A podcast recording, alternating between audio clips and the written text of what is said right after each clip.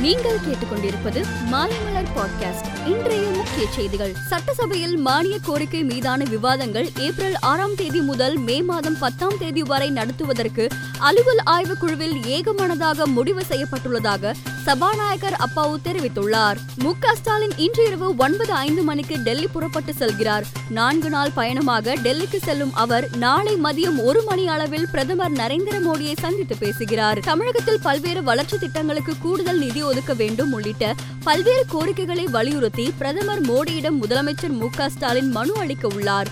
April இரண்டாம் தேதி அண்ணா கலைஞர் அறிவாலயத்தை திறந்து வைக்கிறார். இலங்கையில் தற்போது ஏற்பட்டுள்ள பொருளாதார சரிவு பஞ்சம் அல்ல இதே நிலைமைதான் நமக்கும் அடுத்த இரண்டு ஆண்டுகளில் வரும் என்பதை மனதில் வைத்துக் கொள்ளவும். ஏனென்றால் நம்முடைய பொருளாதார கொள்கை அப்படி உள்ளது.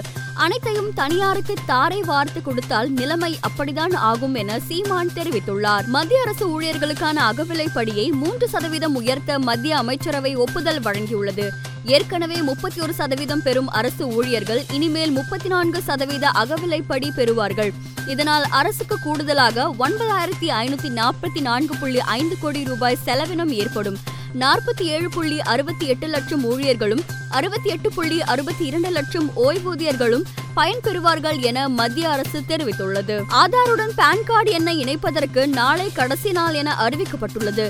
இந்த காலக்கெடுவுக்குள் பான் கார்டு வைத்திருப்பவர்கள் ஆதாருடன் இணைக்க தவறும் பட்சத்தில் வருமான வரித்துறைக்கு அபராதம் செலுத்த நேரிடும் என எச்சரிக்கப்பட்டுள்ளது. ஆதாருடன் இணைக்கப்படாத பான் எண்ணை செயல்படாத எண்ணாக அறிவிக்கப்படும் என்று வருமான வரித்துறை கூறியுள்ளது. ரூபாய் இருநூத்தி எழுபத்தி ஒரு கோடி செலவில் பத்தாயிரத்தி தொள்ளாயிரத்தி எழுபத்தி ஐந்து புள்ளி முப்பத்தி ஆறு சதுர மீட்டர் பரப்பளவில் முன்னாள் பிரதமர்கள் மியூசியம் உருவாக்கப்பட்டுள்ளது. இதை பிரதமர் மோடி ஏப்ரல் பதினான்காம் தேதி திறந்து வைக்க இருக்கிறார். உக்ரைனில் உள்ள மைக்கோலவ் நகரில் உள்ள அரசு கட்டிடம் மீது ரஷ்யா ஏவுகணை தாக்குதல் நடத்தியதில் பனிரண்டு பேர் உயிரிழந்த நிலையில் இருபது பேர் காயமடைந்துள்ளனர் இரு நாடுகளுக்கும் இடையில் போர் நிறுத்த பேச்சுவார்த்தை நடைபெற்று வரும் நிலையில் ஒரு பக்கம் தாக்குதல் நடைபெற்று வருகிறது. தற்போது கீவ் நகர் அருகிலிருந்து படைகளை திரும்ப பெற ரஷ்யா முடிவு செய்துள்ளது. ராஜஸ்தான் அணிக்கு எதிரான ஆட்டத்தில் மெதுவாக பந்து வீசியதாக ஹைதராபாத் அணி கேப்டன் கேன் வில்லியம்சனுக்கு ரூபாய் பன்னிரண்டு லட்சம் அபராதம் விதிக்கப்பட்டது. மேலும் செய்திகளுக்கு மாலைமலர் டாட் காமை பாருங்கள்.